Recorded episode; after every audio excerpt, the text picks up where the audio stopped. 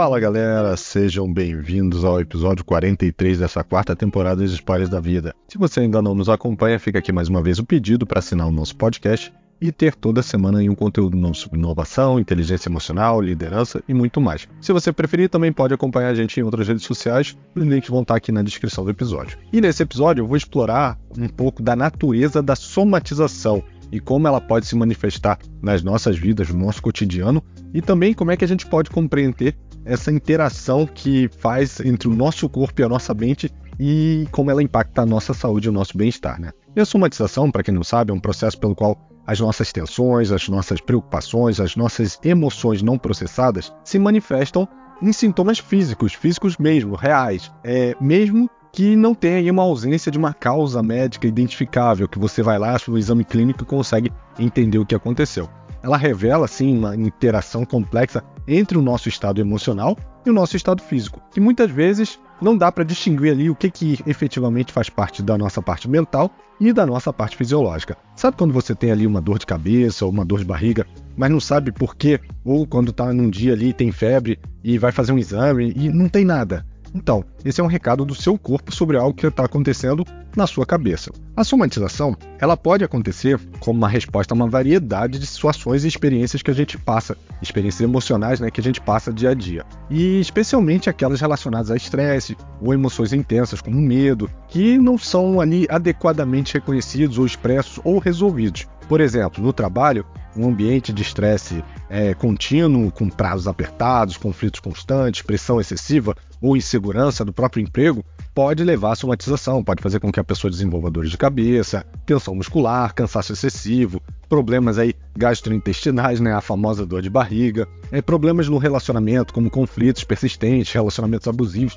também podem levar ali é, a sintomas como dor no peito, falta de ar, ou até um sofrimento emocional, traumas que você tenha acontecido durante a sua vida, por exemplo, é, você passar por um, um acidente ou uma tentativa de assalto, você pode desenvolver ali tremores ou algum problema é, de gastrointestinal. E entre esses existe luta e perda, ansiedade, depressão, conflitos internos não resolvidos, estigma cultural e social, ou seja, em algumas culturas elas não são muito abertas a, a, você falar sobre as suas emoções.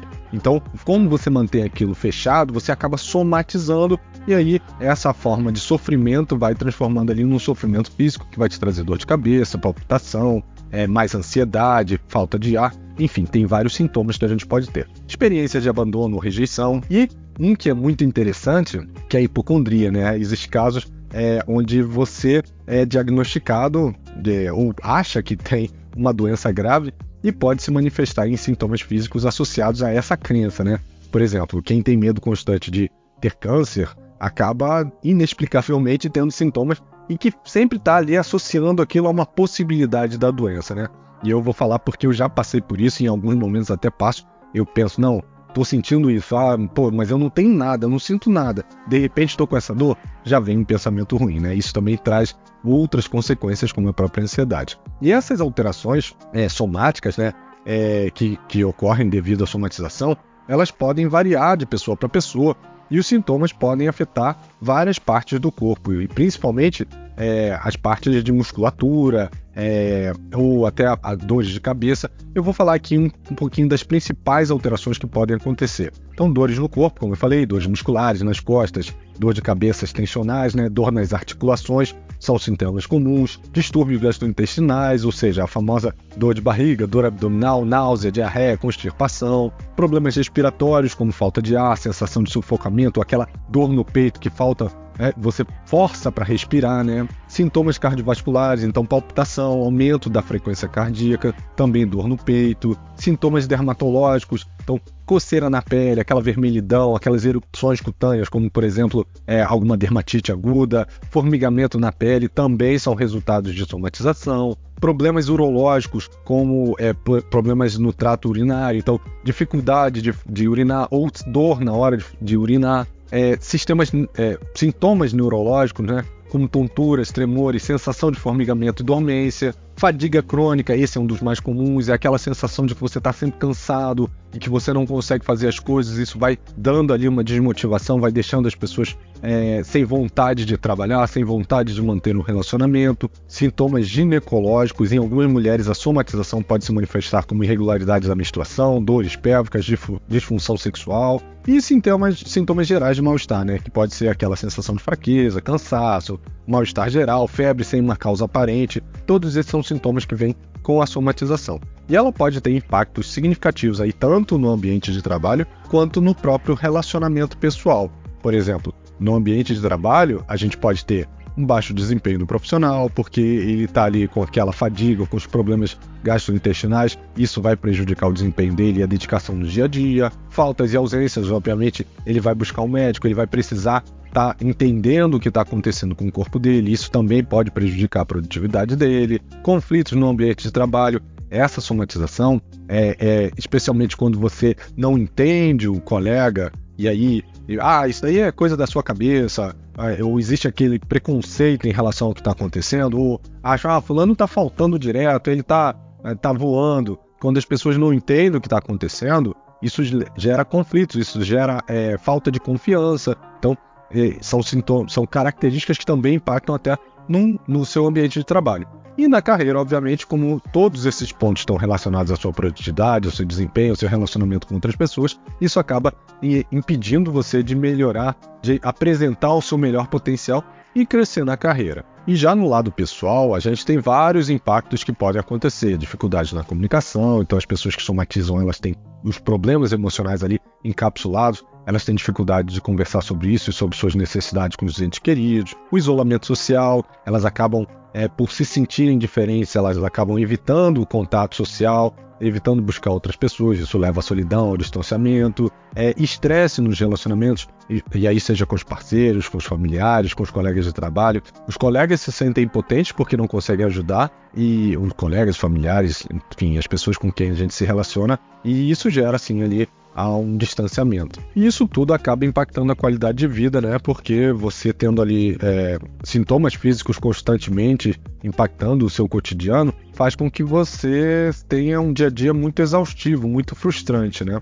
E lidar com essa somatização requer abordagens que tratem tanto questões emocionais quanto físicas. É importante lembrar que o tratamento ele deve ser personalizado para atender a necessidade de cada pessoa especificamente. E aqui eu vou colocar alguns, é, algumas diretrizes né, gerais que aí alguns órgãos como o American Psychological Association e National Alliance of Mental Illness é, trazem e recomendam para ajudar nesse processo de se livrar ou diminuir os impactos da somatização. O primeiro deles é a avaliação médica adequada. É consultar com um médico, um médico especialista ou um terapeuta para que você consiga entender o que está acontecendo com a sua mente e com o seu corpo. Então o terapeuta vai fazer ali um aconselhamento ou vai trabalhar com você se for uma terapia cognitivo comportamental, com uma abordagem que é muito comum nesses cenários e vai trabalhar para que você entenda o que está acontecendo, quais são os gatilhos que estão te levando a essa somatização e trabalhe em cima dele. Técnicas de relaxamento e gerenciamento de estresse também são normais, então a meditação, mindfulness, yoga, respiração, tudo isso vai ajudar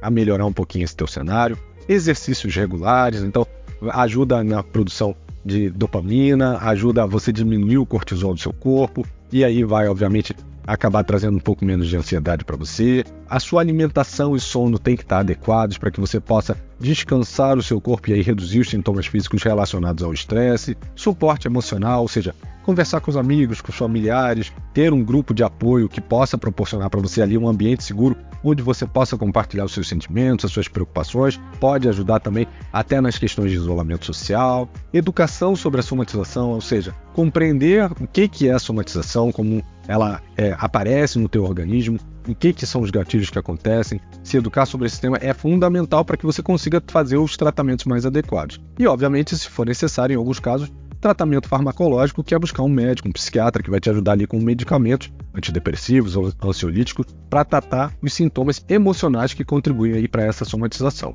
É, e se você quer ter aí algumas medidas mais simples para aliviar os seus sintomas, Eu vou dar aqui cinco, cinco atividades, digamos assim, que você pode fazer para diminuir um pouco esse impacto. O primeiro é desenvolver a consciência corporal, ou seja, entender o que, que acontece nos seus momentos de somatização. Encontrar um lugar tranquilo e confortável, separar cinco minutos para respirar ou fazer meditação. Em seguida, entenda quais são as sensações, o que, que vem acontecendo com o seu corpo, é, e, e, e, o que que engatilha isso, se você sente dor, onde você sente dor, o que que é a emoção que está relacionada a essa dor. Pergunte para si mesmo se é um medo, se é um estresse, se é uma angústia e do que que isso está relacionado. Veja se essas emoções elas têm raízes experiências específicas, ou seja, é baseado num fato real ou se é uma projeção que você está fazendo e trabalhe na compreensão dessas questões emocionais. O segundo ponto que você pode trabalhar é o aterramento, ou seja, explorar as atividades que estão relacionadas aí ao seu corpo, explorar a ativação dos sentidos para neutralizar o estresse e a ansiedade, estimular através de movimentos, dança, caminhada, esporte, a visão através de olhar para ambientes ou cenários que te inspirem, os sons ouvindo músicas favoritas ou aqueles sons ACMR, não sei se você conhece, são sons que é, estimulam aí uma parte do cérebro, é, experimentar diferentes sabores e texturas de alimentos, ativar os seus sentidos olfativos através de fragrâncias naturais, é, por exemplo, como lavanda ou menta, que ajudam muito, e praticar o toque, incluindo aí trabalhos manuais ou até a aproximação de pessoas. Um abraço pode ajudar nesse sentido. Um outro ponto que pode ser trabalhado é a expressão comunicativa, ou seja, aprimorar suas habilidades de linguagem emocional, é, descrevendo seus sentimentos como palavras, mantendo um diário para registrar suas emoções e preocupações diárias para que você possa voltar e analisar o que está acontecendo, é, compartilhar os seus sentimentos com alguém de confiança do seu círculo social para ter ali um apoio e ter outras perspectivas diferentes da sua, que talvez esteja muito enviesada ali para algo mais negativo. Isso tudo vai ajudar a você tirar um pouquinho do peso dessa somativização. E regulação emocional, ou seja, manter a sua caixa de ferramentas emocionais pessoal para enfrentar e aliviar essas angústias, experimentar relaxamento progressivo, é, praticar respiração profunda, é, explorar o mindfulness ou a meditação, treinar para viver ali o presente, né, aproveitar o momento presente e implementar estratégias aí de enfrentamento ou de autocuidado físico, como exercícios físicos mais vigorosos, como enfrentar dor ou práticas é, que podem ajudar a relaxar a sua, a sua alma e com mais tranquilidade. Tudo isso vai ajudar. E lembre-se, para cada pessoa é, é um cenário totalmente diferente. Então é importante buscar uma ajuda profissional, buscar um médico, buscar um terapeuta, entender o que está acontecendo, quais são os seus gatilhos, e aí sim, a partir daí você vai ter o tratamento mais adequado para o teu cenário, tá bom? Um abraço, pessoal, e até a próxima semana. Se você gostou, curte, compartilha, deixa aí o seu comentário e semana que vem a gente se encontra. Um abraço e até lá. Tchau, tchau.